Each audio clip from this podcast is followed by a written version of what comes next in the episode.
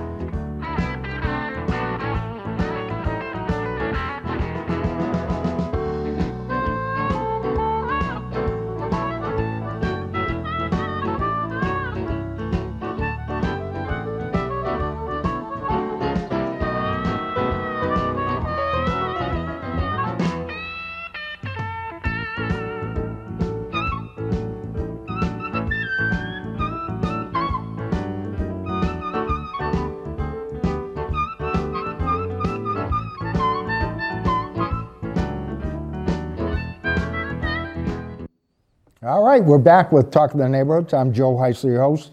Tonight, a two part show, all politics as, as our usual want.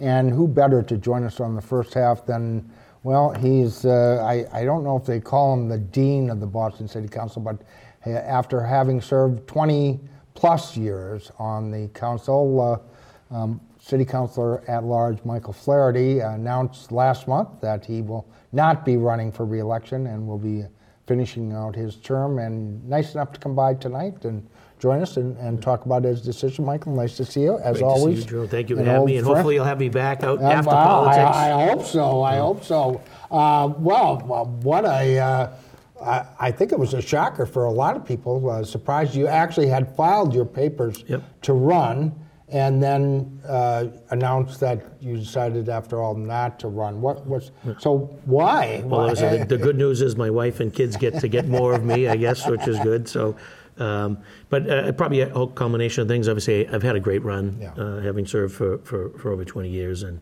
um, met some amazing people. Uh, been in tremendous situations. Uh, played a significant role in sort of the growth and uh, forward progress of our city. Uh, had served with three mayors, obviously Mayor Menino, Mayor Walsh, now uh, Mayor Wu. Um, so no regrets on that front. Uh, have helped a lot of people and had some fun doing it, but um, it just I felt that it was time. Obviously, uh, this term here has been uh, somewhat um, from I, on a personal level, it's been um, Yeah. disappointing and very bothersome Yeah. to to be watching what's unfolding. And interesting that, uh, you know, I ran and got elected in, in uh, 99, sworn in in 2000. I ran to change the culture of the Boston City Council. I was going to say. Seems like uh, a boomerang. Yeah, yeah you uh, Yeah. won your seat. Uh, Yep. uh, Dapper O'Neil. Yep. Uh, and we were know, ushering in front page of the paper, ushering in a new icon, brand uh, of uh, politics. and, uh, and we, we made great efforts to professionalize the council, to professionalize central staff, me and others. It was a, Yeah, a- sure. a, a great team of folks. I came in that same year with, uh, with Mike Ross. Uh, and then shortly thereafter, I mean, we started with Brian Honan and um, Steve Murphy, and then it went to Maureen Feeney. But then uh, it was a cadre of sort of younger elected officials Mm-hmm. getting elected John Tobin, um, Jerry McDermott, um, uh, Robbie Consalvo. I mean, just in this, and it was sort of that mindset of uh, sort of young, educated uh, folks that you know, care about our city, but also we wanted to professionalize and diversify um, the council, the staff, et cetera. So, uh, yeah, just the vitriol, I think, this year. What, what, what pushed you over the edge, so There's a lot of things. Obviously, it was d- disappointing the, the, the, the lack of decorum. Um, Yeah, the it's been a tough year for the council, Yeah, the, sort of the, the vitriol, the debate, Yeah. uh, the finger pointing, foul language, uh, not starting meetings on time. It's, uh, and then when you got to the redistricting, uh, to have nine members of the council vote for a plan that they knew um, didn't look right, uh, didn't feel right, and it wasn't right, and uh, and we were sent back to the drawing board. We ended up in federal court. Right. And a federal court judge had to send the Boston City Council back to the drawing board to draw a map that was not racially biased and racially drawn, uh, racially motivated, uh, and to, to look at the principles of redistricting, which is the compactness and uh, respecting uh, traditional lines and also um, contiguous You lines. actually, you were a party to the suit as well, Yep. is that correct? Yep. Uh, I, was that- I was a named defendant in lieu of a subpoena, Right. had to testify uh, for the plaintiffs. And the plaintiffs were ordinary citizens, m- residents of public housing, uh, veterans, our seniors, uh, ward committees, um, you know, uh, people of color that live in, in, our, in public housing. And they were just, um, they couldn't believe it. And then there was a coalition from uh, District 2, from District 3, and from District 4. Uh, and some of our, our, our strongest plaintiffs were from District 4 in Mattapan uh, feeling like that their neighborhood was being divided. So the process was uh, was taken over, if not infiltrated, if you will, by outside interest groups.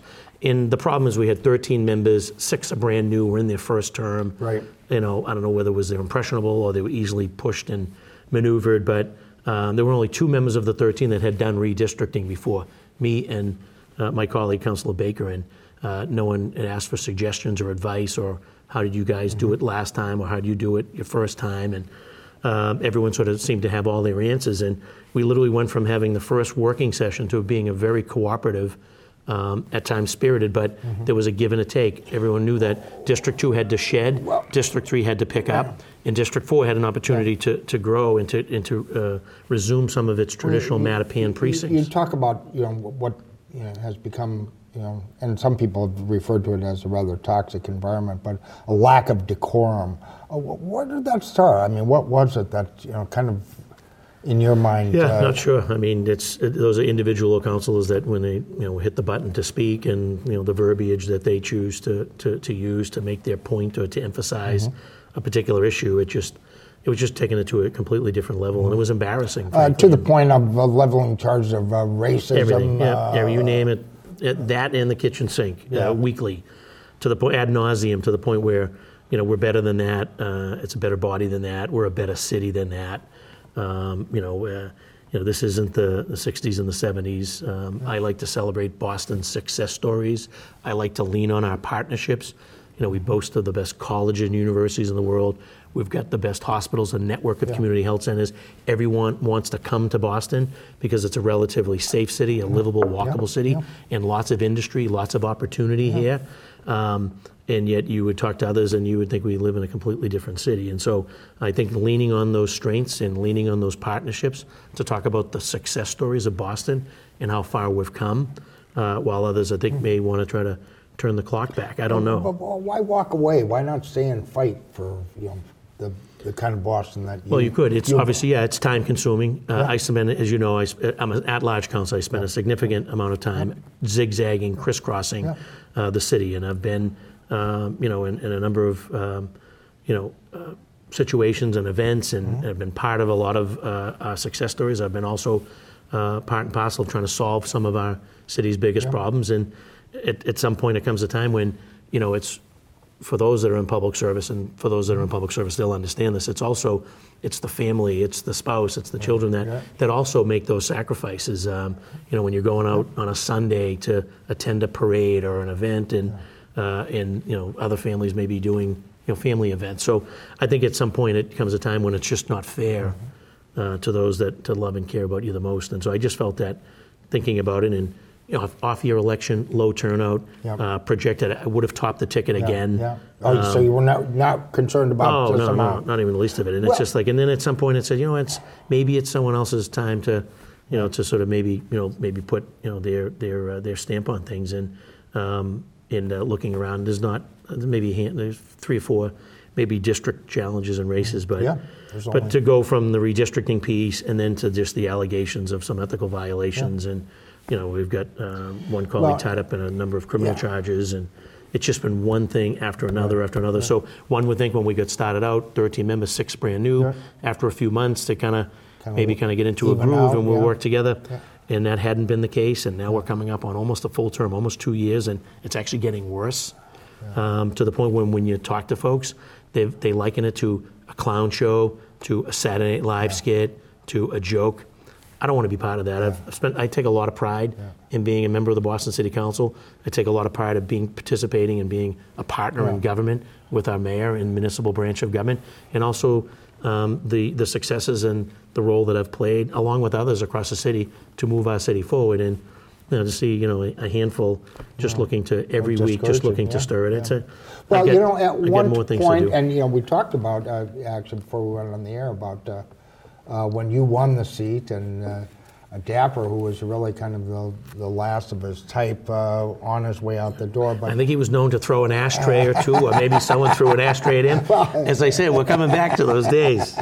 well, maybe that's it. Uh, but at one time, you know, the council uh, was considered, I think, in, in the minds of some people, as uh, being too conservative, didn't fairly reflect uh, the city. And now some people are saying that, you know, the council's maybe too, I don't, progressive. It's not I- I- even, you know, progressive might be yeah. a too strong Joe, when I got word. elected, they said it was a sort of a, a pro- you know, there was gonna- about Yeah, progressive I voice. remember, yes. I said it's socialism, Yeah, frankly, just yeah, to call it what it yeah, is. We've yeah. got, you know, uh, three, four, uh, five members of the Boston City Council uh, that uh, you know, proudly uh, talk about socialism. So it's.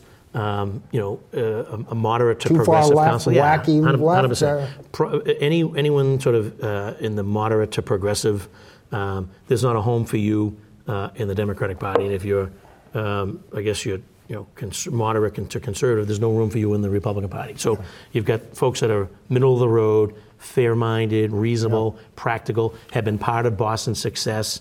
Um, just kind of sort of really in the middle. Uh, and- having a- yeah, and so you think about this. I was the first to support marriage equality. Yeah, very first. I was going to say, Very you know, first, uh, right? you were led the effort front on of- CPA. Yes, I uh, remember led the that. effort on linkage Yeah, reform. So you talk about some of the things that have participated in and have led and have put political capital in.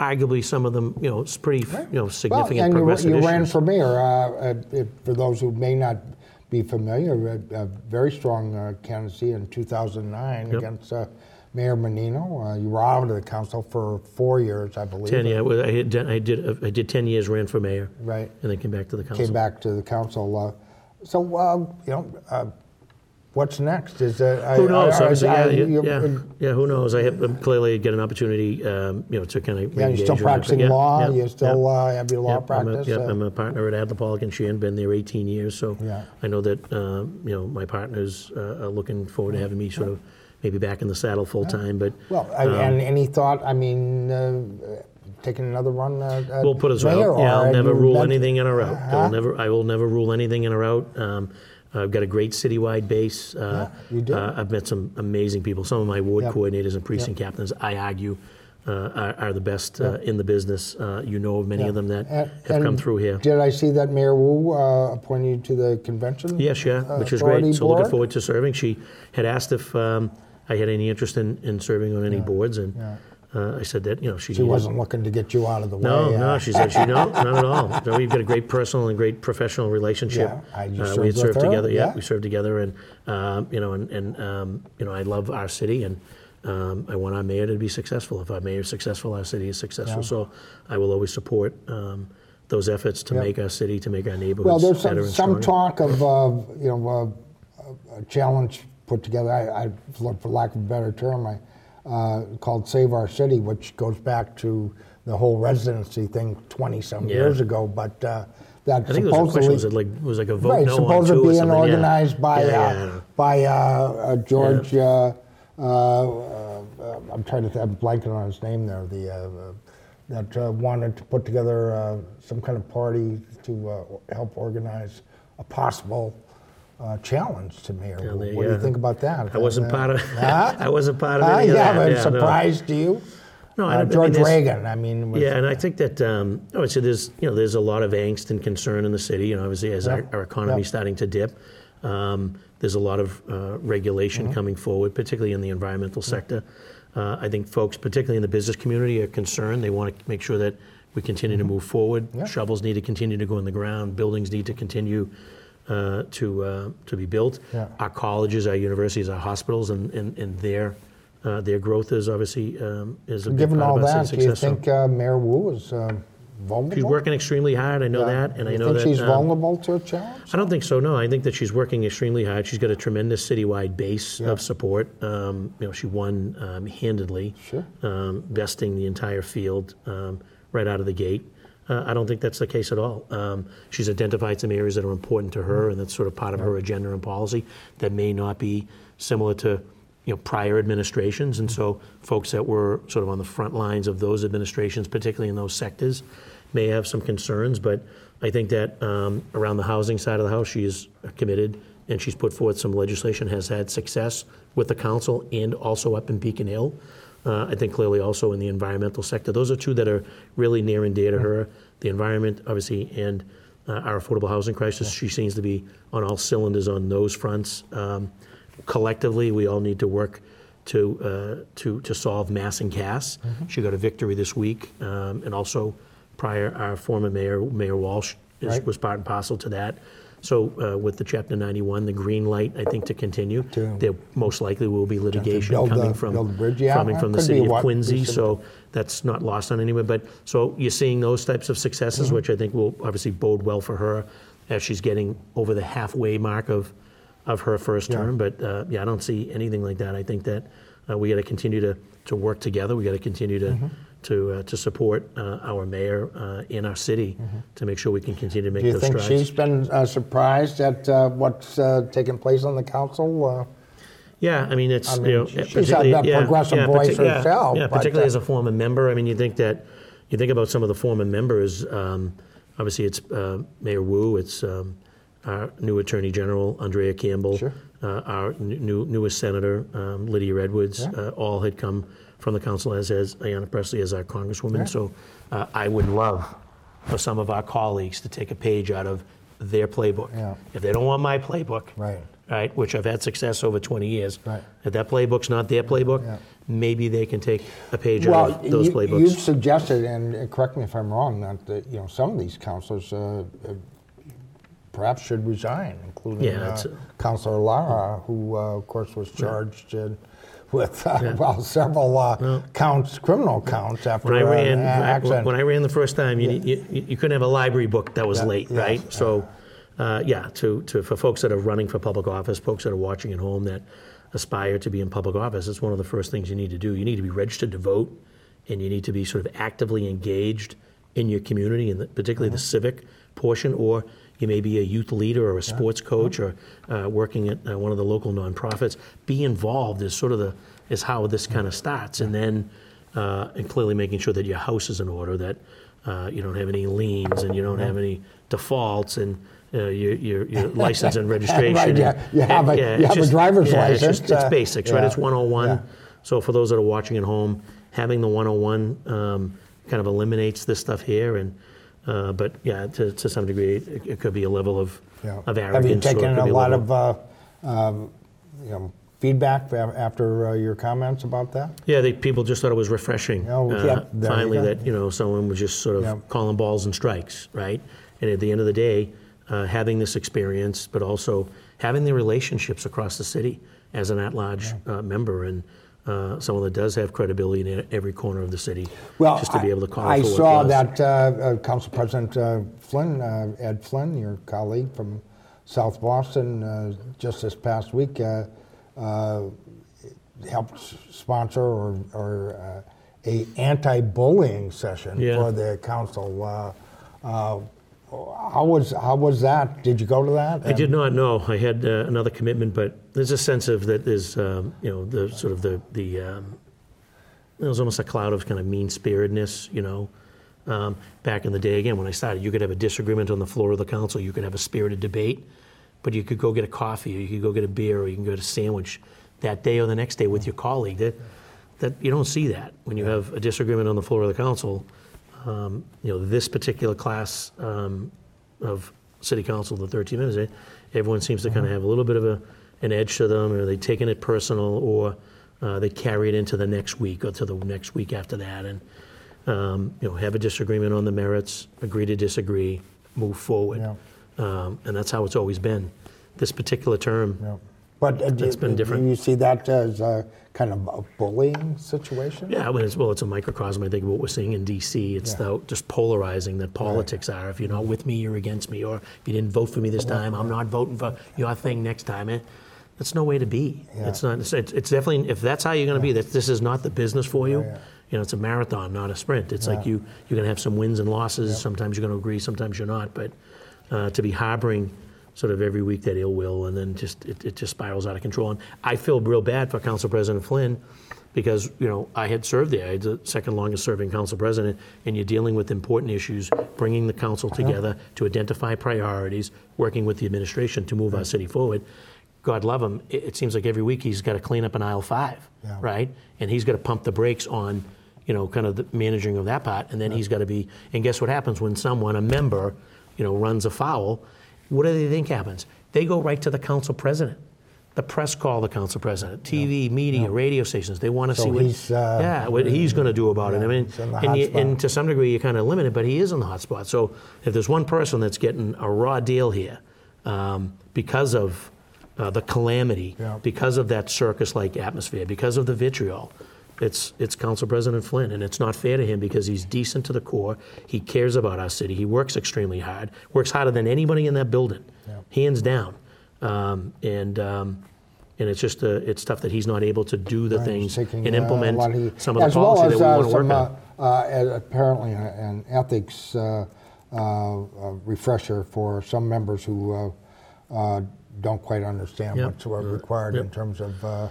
Uh, Those are the 101s, Joe, that you need to know before you run for public Right. office or between We've the got- time you get elected and get sworn in. We've got just a couple minutes left. I got to ask you about, uh, and there was some talk about news breaking this week uh, uh, uh, about the uh, the incident that happened at uh, Mary Ellen Yeah, no, su- McCormack from my, project. no surprises here, based Yeah, on the yeah. information I Now, got. the- the- all- and just for those that weren't familiar, uh, there was a, a death there. The police and the fire Yep. were both there. In And- EMS. A- And EMS, and uh, some disagreement about what was going on Yeah. there now. Yeah, Uh, well- you and some of your colleagues had, uh, you know, a different take on it than Right. some others. Right, It was the public housing development I was born in, my mother was born in. I've got strong relationships to the development. Um, EMS and fire had arrived at, pretty much at the same time. EMS goes in and they start to do the life safety on the person that was non-responsive on the floor. Firefighters available to move some things around, yeah. make some space, uh, made some observations uh, that were not good, Right. uh, to the point where they took out a 51A from the site, from Right. the scene. About, and then, uh, some Yep, children, And then they uh, yeah, and then they took a 51A out, a second one when they went back to the station to elevate it because it was that disturbing. Uh, police respond a little later. Understandably, things can change Yeah. at, a, at a scene within some minutes. Um, police report comes out, makes no mention of any suspicious activity around the death, makes no mention of any of the other observations, Right. doesn't even mention the children, doesn't even take out a 51A. So therein lies, I think, the issue uh, that's hopefully been addressed uh, by BT, BPD. Uh, Chair of Public Safety, never want to get in a situation Right. of blaming Yeah, yeah. red and blue But and are you orange. feeling there vindicated? I mean, your, your concern Yeah, was for me, it wasn't even for, about that. for, yeah. for the kids I had the there? facts. I had the facts. I trusted the sources. I've got the relationships. yeah. Not for a second did I think someone was giving me a bum stare. Yeah. Um, so yeah, the toxicology report coming out uh, was no surprise to me, and it was no surprise to the information that I got. a, uh, uh, an OD death. Yeah, and- it was a combination of methamphetamine and cocaine. Right. Um, and uh, were four children unfortunate. right yeah, the, they uh, were right in the mix. Well, we've got just a minute or two left. And Joe uh, was always about the children. Uh, My comments were about the children. Yeah, I The know. firefighters were about the children, clearly. Yeah. It always should have been about the children.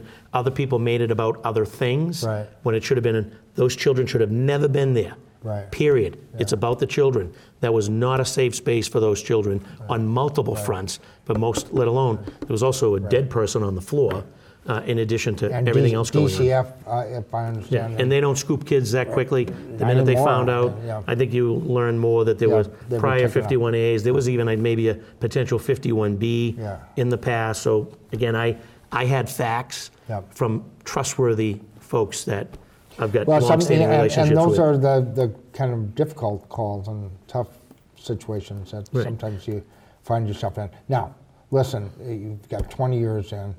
If somebody asked you what, what's the highlight of your career, what would you tell them? There wouldn't be just one, but uh, obviously I think the support of uh, marriage equality is probably a big one because it, no one else was there. I remember. I was out front of it. Um, And you had a relative, if I remember, Yep. who was uh, you Yep. know, a gay man, and you know, so you. And was brutally murdered um, right. uh, in the state of Florida. Yeah. So, um, and so at that point in time, uh, nobody was there. Others were, you know, testing the waters. People were doing polling, and they were still arguing. If you remember politically, the argument at the time was about domestic partnership or civil unions. Right. It wasn't about nope, marriage, nope, uh, and I was way ahead of that, saying that you know between family and friends, people I love and respect, uh, this is what this needs to be about. And as a result of that, and taking that leadership role, along with some other great people, Mike Ross was was right there with me every step of the way. We also had some elected leaders who were from the LGBT Mm-hmm. community. They stepped up. Liz Malia, for example, uh, Senator Jarrett Barrios at the time. So they were there in, in those respective circles. But um, but yet to take that leadership was position and to have it come forward, the yeah. time. and to be recognized by the Human Rights Campaign right. as the guest speaker, you know, probably goes back as uh, you know as a as a, as a, as a, as a moment when uh, I had distinguished myself, but also exercised leadership, and as a result of that, we have what we have today, which is folks from the LGBT community can uh, can can live, um, you know. Um, freely. Freely here in. Boston, Yeah, yeah. and that was not the case That was in not the the case, 90s yeah. and the early 2000s. Okay, so. now here's a here's a really important one. Will you keep singing at uh, the annual St. Patrick's Day? uh, I don't know if I'll be invited back, but, Ah, but I if- don't but- know. But if they're going to need help, uh, I'll, I'm, I'm around. Well, and and lastly, any regrets? You know, you took a shot at uh, no. running for mayor. Someone had asked me that the other day, say, geez, you think if you waited a little bit? And I just felt that at that time I was hearing the climate of people looking for, for something new, you know, maybe a fresh face or a fresh voice. And I had built tremendous relationships across the city. Um, and it was interesting. When I had announced my candidacy for mayor, folks that were with me for council um, were there with me. And then this whole new group of folks came in and joined the campaign. And they've been lasting friendships and relationships that I cherish and I'll have with me for the rest of my life. So the answer to that is no, because had I not run, I wouldn't have met uh, those folks. That they came to my headquarters saying, "Hey, you know, we, we you know," and they got involved, and uh, and as a result of which we've had great relationship. The regret is that it takes so much time away from your family. And so much time away from, and so fortunately, Yeah. uh, blessed with. Uh, Now your with children are, yeah, great. grown now. They uh, did I see they uh, graduated? Yes, they uh, did. Yeah. So I'm out of the college tuition business, oh, Joe, my which is goodness, good. man. Yeah, but fortunate, uh, my wife was uh, held the fort uh, and was was a great partner in that and, and raising the kids. And so yeah, our twins, our youngest graduated from college this past May. So we're, uh, so that part's done. and as I say, like there was a period of time where they didn't want to hang with me. Right. They want to hang with me again. on so, to bigger and better yeah, things now, maybe. yeah. Uh, you're knows? still Yeah. young enough. You never know. Yeah. Well, you know, Always, Joe. Thank you for having me. congratulate you and uh, for all the work that you've done. And thanks for the city. work that you do because the show and people tune in, they get to find out what's going on. It's not easy. I know from the late great Mike Bear, Yeah. uh, even when Bob Losa used to do the Hyde Park Yes, Live show, oh, what it takes to be committed every single week, Yeah. uh, week in and week try. out with We the try. production team. We I know try. you don't do it alone, We got but we need people. you. We need you to keep Yeah. doing it because it's And important. And if you need any election tips or uh, Well, or, uh, we might have you some know, shows yeah. coming up. We might invite you back. happy to come back. I hope you. Happy to come back for you, Joe. Nice to Thank have you. you here. Again, uh, City Councilor at Large, Michael Flaherty, after 20 plus years, uh, deciding to hang it up, and uh, nice enough to join us tonight and talk about that and his decision. When we come back with more of Talking to the Neighborhoods, well, we'll look to the future. There's a uh, wide open city council race for the District 3 seat. That's the seat that's uh, being given up by Frank Baker. And tonight, another of the candidates will be joining us. Uh, Ann Walsh joins us. Uh, she's an education leader and activist. Talk about her campaign when we come back. Stay tuned. Boston was the intersection of black joy and culture this weekend as thousands attended the 2023 NAACP convention in Boston, marking 41 years since its last appearance in the city in 1982. This is so exciting. I know a lot of work has gone into making this happen. And what I'm most excited about is that there's just so much melanin in Boston this weekend. People love to say, Are there black folks in Boston? And I think this is an opportunity for us to really show off the incredible culture that exists here in the city. The convention offered The Hub, a public space for all featuring a block party hosted by DJ Jazzy Jeff, vendors, games, and a series of panel discussions that spoke to the central theme of the event thriving together. I think there's so much about uh, the word together that, that really captures the spirit of this cause. You know, these issues are often described as fights and battles, but the truth is, um, it's in everyone's interest that we have basic fairness and inclusion and connection in our city.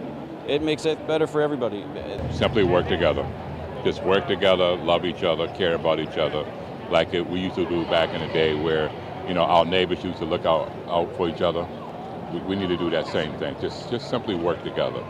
We've been brainwashed not to work with each other. All right? So we all know that. So the NAACP is simply saying let's get back together, let's thrive together, to work together to move forward. Black owned businesses, POC artists, and community advocates took over the Boston Convention and Exhibition Center, creating a space for black folks and allies to cultivate unified communities and overcome challenges together. It often feels like we're alone in the fight for justice and the fight for anti racism, but moments like these where we get to come together as a community is a reminder that we're not alone and we're all putting forward that work to plot that piece of land to make sure that we build this beautiful garden to make our communities better. We all have these unique challenges, but we find a way to overcome. And if you look at people of color and the story that we have in this country and our ability to thrive and overcome despite the fact that there's barriers in our way almost at every turn. And we still keep coming and we still keep thriving and persisting. It's something to be applauded. Residents and visitors reflected on strides made in black civil rights throughout Boston's history, while addressing ongoing struggles for equity within Boston and beyond. I think there's just so much beautiful history that Boston has to offer, especially when it comes to blackness. We have the legacy of Mel King, we have the legacy of Martin and Coretta meeting here, the creation of the Juneteenth flag. There's just so much that we have to offer when it comes to black culture, and I hope that this reinvention of the city and really putting that on a platform can be what this moment really defines for us. There's an all-out assault on uh, people of color and cultural uh, issues in this country. If you look at what's happening in Florida and in the federal government, and so we, we have to thrive together. We have to collaborate. We have to use the talents that we have as people to really elevate our, our voices and our platform. So seeing this together in this type of venue with people coming to support and meet and interact is awesome. It's great. It's needed.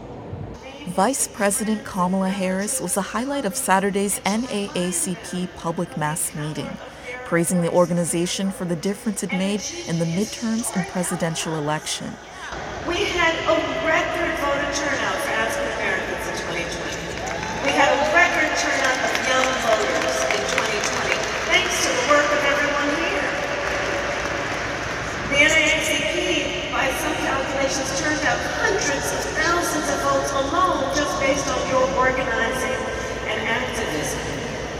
The powerful speaking program and activities from the weekend energized the spirits of all who attended, joining NAACP's fight for racial justice and equity nationwide.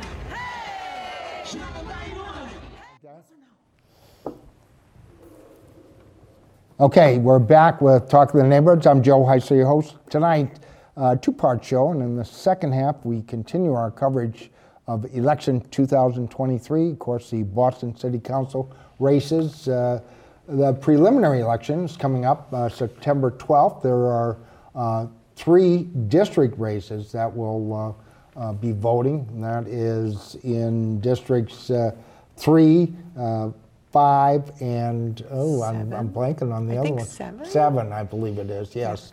And um, tonight, joining us, uh, one of the candidates running in District Three. Uh, she is an education and nonprofit leader, um, making her first run for public office uh, from Dorchester. Yeah. Uh, Ann Walsh, nice to have you here. Thanks so much for joining us. Thanks for Uh, having me. I appreciate the well, opportunity. um, well, this is a wide open race. Uh, I think Sure uh, I think everybody feels that way. It's uh, uh, just about anybody's to win. Of course, uh, as you know, as uh, viewers probably know, the top two finishers in the prelim go on to the final. It Mm-hmm. Yep. becomes a different race then to a yeah. certain extent. Then. yeah. But, uh, the boat is very crowded right now. uh, so, what made you decide to get into this? You've, you've not run for office before, but have uh. I know you've, you've had some experience uh, in politics and being around the council. You formerly worked for City Councilor John Connolly. I Uh, did, Did you get the bug there, or how'd this? Oh, uh, I've had the bug for some start? time. Yeah, yeah. So my undergrad degree is in political science. So I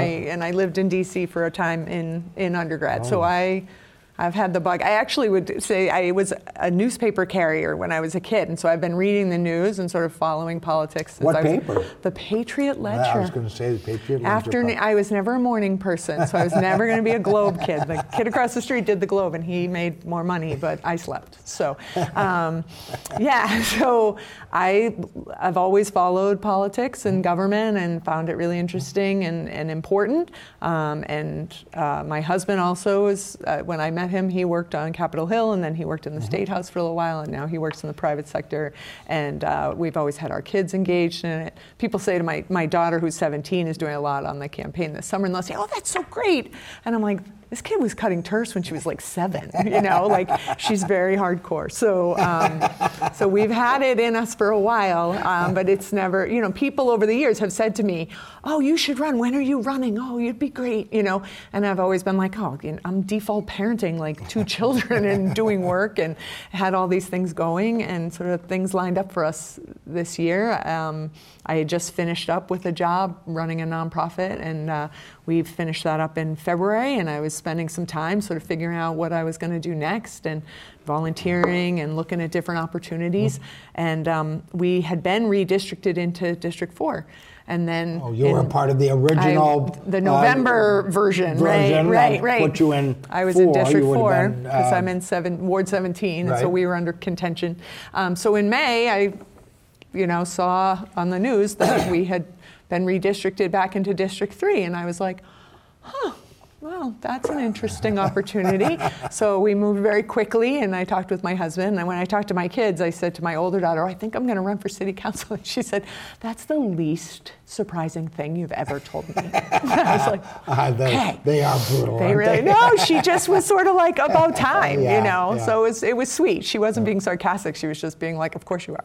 So here we are. Uh, and uh, and how's it going? How's the campaign going? super going? fun. It's Yeah, super yeah. fun. I mean, I, I get my energy out of people, right? Yeah. So when I'm like sitting doing issue questionnaires, it's not that fun. Yeah. But whenever I'm on the doors or at house parties or at events and meeting people, I, I'm having a good time.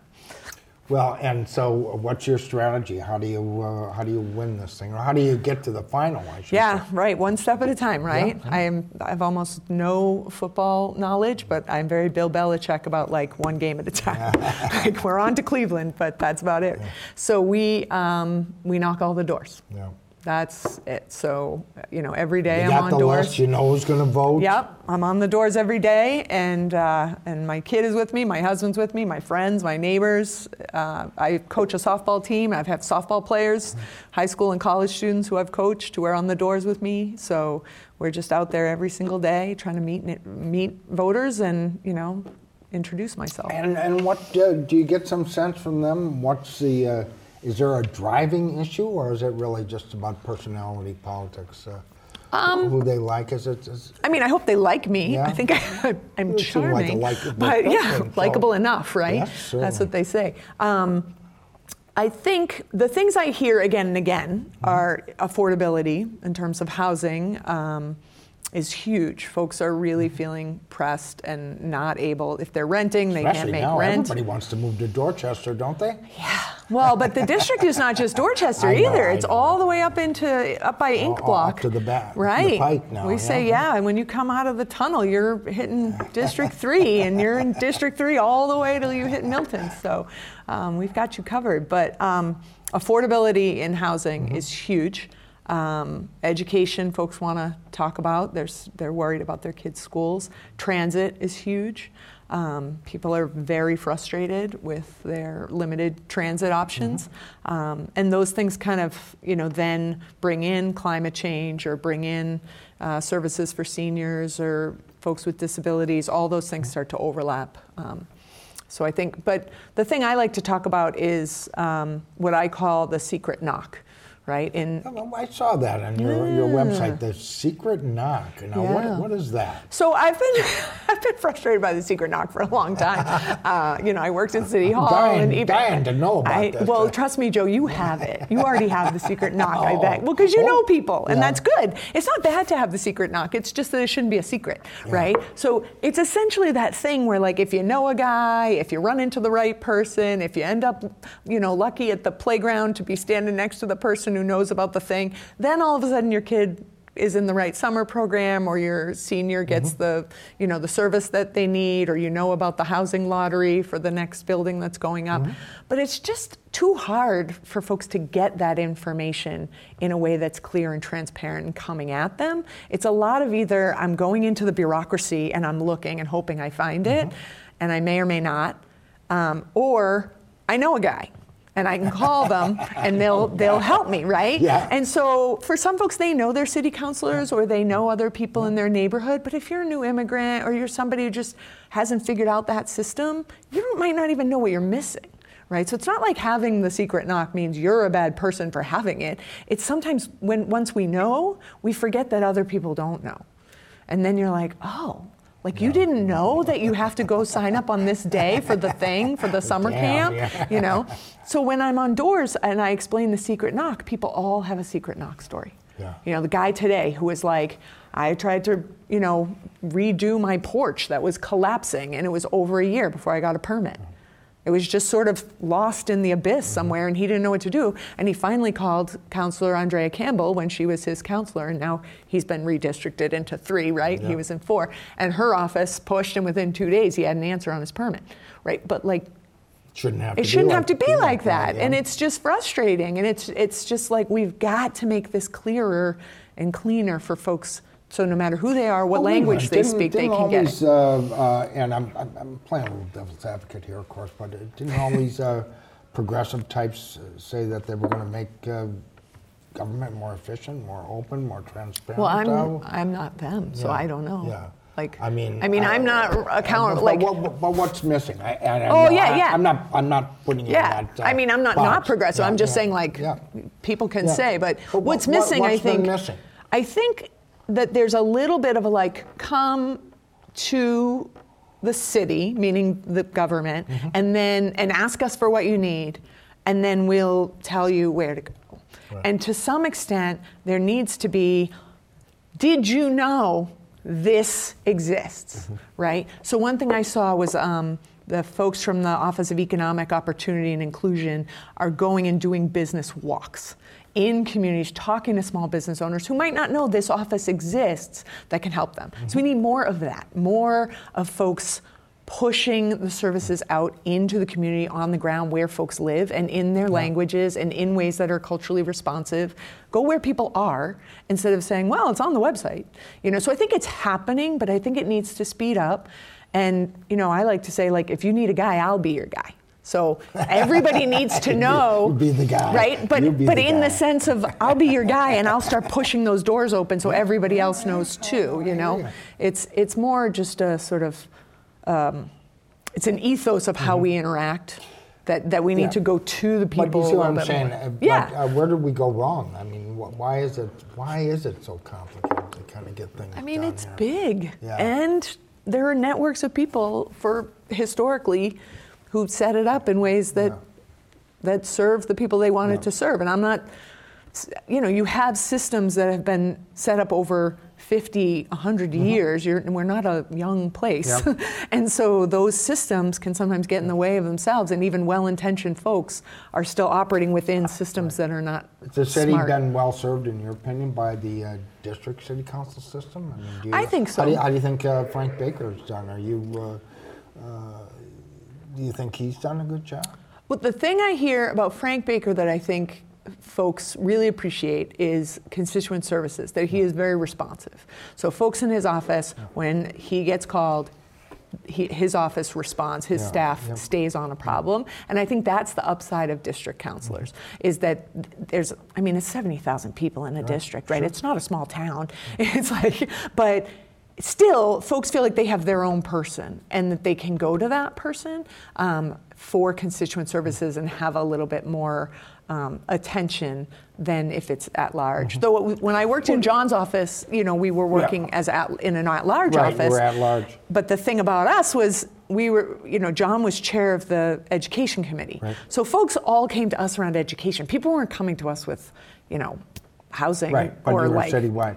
We Who- were who- So who yeah. do you model yourself after? I mean, if, if that's possible, uh, uh, or are you breaking the mold entirely? And uh, I mean, I think I take what I think works. Yeah. I mean, I'm my own person, and so I think I will do things, you know, that are a combination of of strategies and approaches. I mean, one thing I do that I did as a chief of staff and I continue to do as a neighbor when mm-hmm. I do, con- my husband jokes that we do constituent services Yeah, out of the kitchen doing it, all right? the time, Yeah. right? Because people know that I know stuff about schools and how mm-hmm. things work. So I get calls a lot from friends of friends who are mm. like, "Oh, my kid has an IEP and I need this I'm looking help," for or the guy. "I'm trying to figure it out, and my friend said you might know someone who Yeah, could help me with this or whatever." Right. So I'm somebody's guy already, but.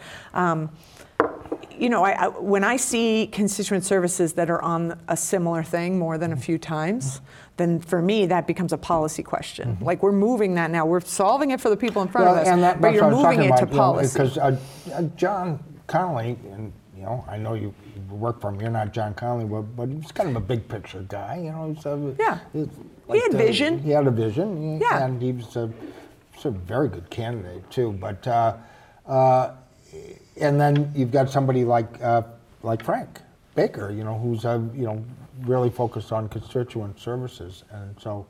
How do you meld those two, and where? Yeah. If if you're elected, how do you see yourself? Uh, I think function? you know Where- the where- work. Where, are you at in yeah, that yeah. continuum? Yeah, so the work that I've been doing is um, John and I actually, after the mayor's race in 2013, we co founded an organization. Right. Then he uh, became part of the board and then eventually rolled off to start his own organization. And I've been running that for the last five right. years.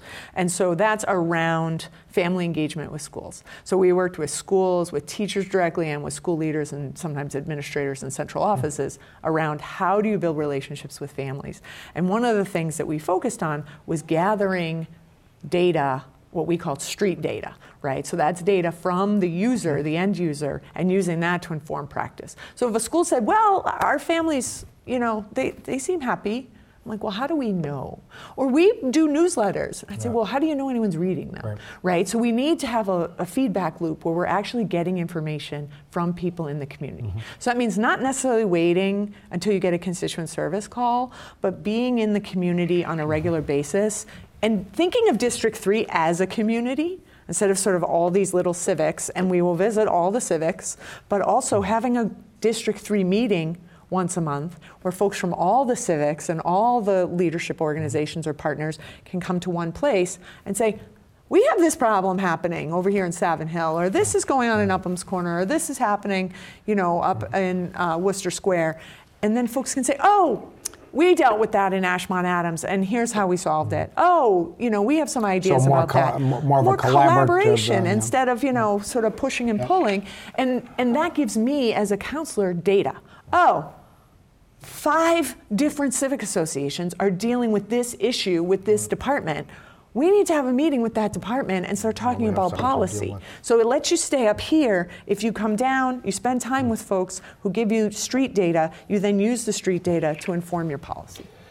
Given your experience, uh, you know, working in the nonprofit sector and education, and so on, Mm-hmm. h- how do you think the uh, Boston public schools are doing, and uh, what would you uh, uh, have them do differently, if Mm-hmm. if at all? Oh yeah, I have thoughts. So I'm a BPS parent. Yeah. My youngest is going to be in 12th grade, so we're Wow. approaching the at? finish line at Latin Academy. Uh-huh.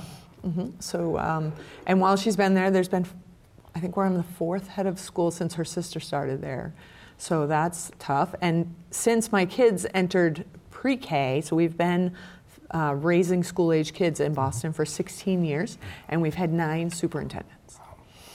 And so, my biggest thing is we need stability of leadership in order to be able to execute on a vision, right? And I- I mean, I hope and pray every day that Mary Skipper has success. I want so Yeah. much for her to be successful. Um, that doesn't mean I'm going to say every single. spot. Yeah, it's a Yeah. very difficult Yeah. position. I, I- I'm not going to agree with every single thing she does, but I think we need to stay steady for a little bit. Um, we need to have a clear vision laid out. We need to have that vision informed by actual families and students and educators.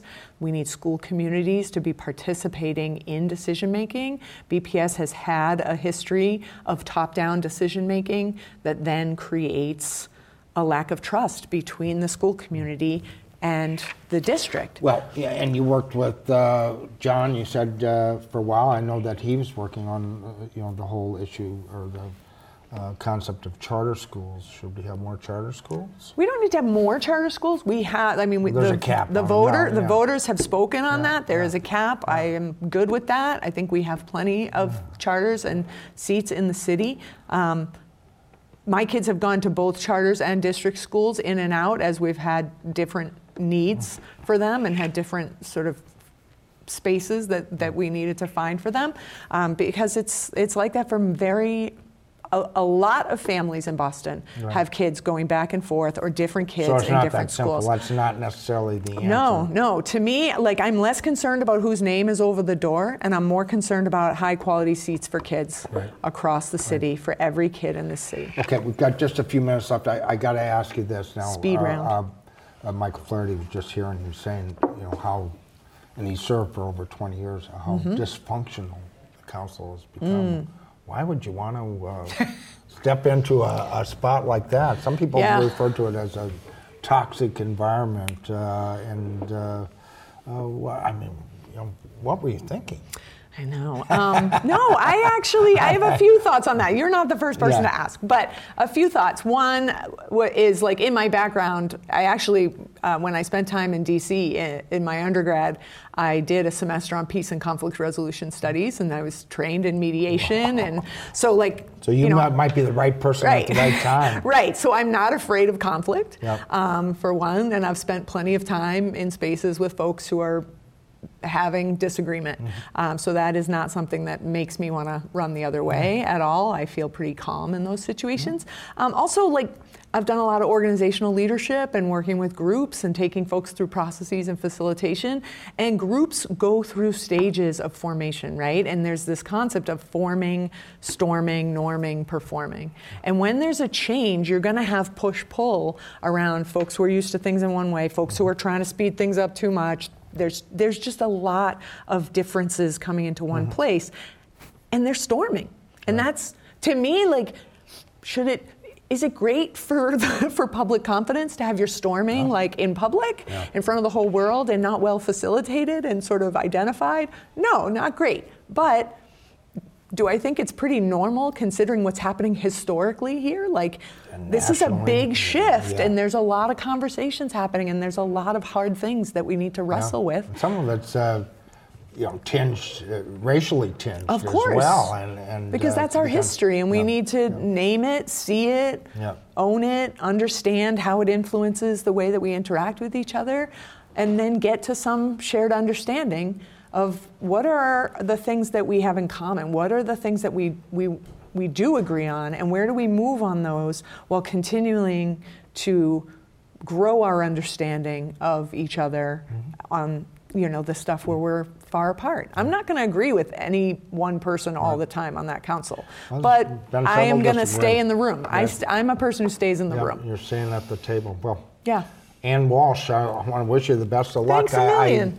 you've, you've uh, put a lot of thought into this, obviously, Yeah. and, and sounds like a lot of effort as well. Oh, thank you. Um, and we shall see. Um, as I said, the uh, preliminary election is coming up September 12th uh, in District 3. That's uh, largely Dorchester. Uh, and the South End. and the South End. And the Harbor Islands. Yeah, there we go. The top two finishers go on to the final. Uh, Ann Walsh is hoping she's one of them. And uh, best of luck to you. Thanks so Thanks much for very coming much. in. I appreciate Uh, it. when we come next week, when we come back, uh, we'll be doing more with uh, the District 3 race. Uh, Jennifer Johnson will be joining us uh, next week on the show as we continue our coverage of election 2023. Till then, for the entire staff and crew here at BNN, have a pleasant evening. Good night.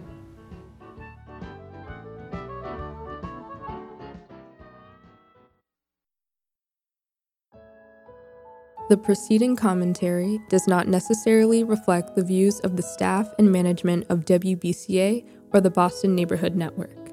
If you would like to express another opinion, you can address your comments to the Boston Neighborhood Network at 3025 Washington Street, Boston, Mass. 02119. Attention WBCA LP 102.9 FM.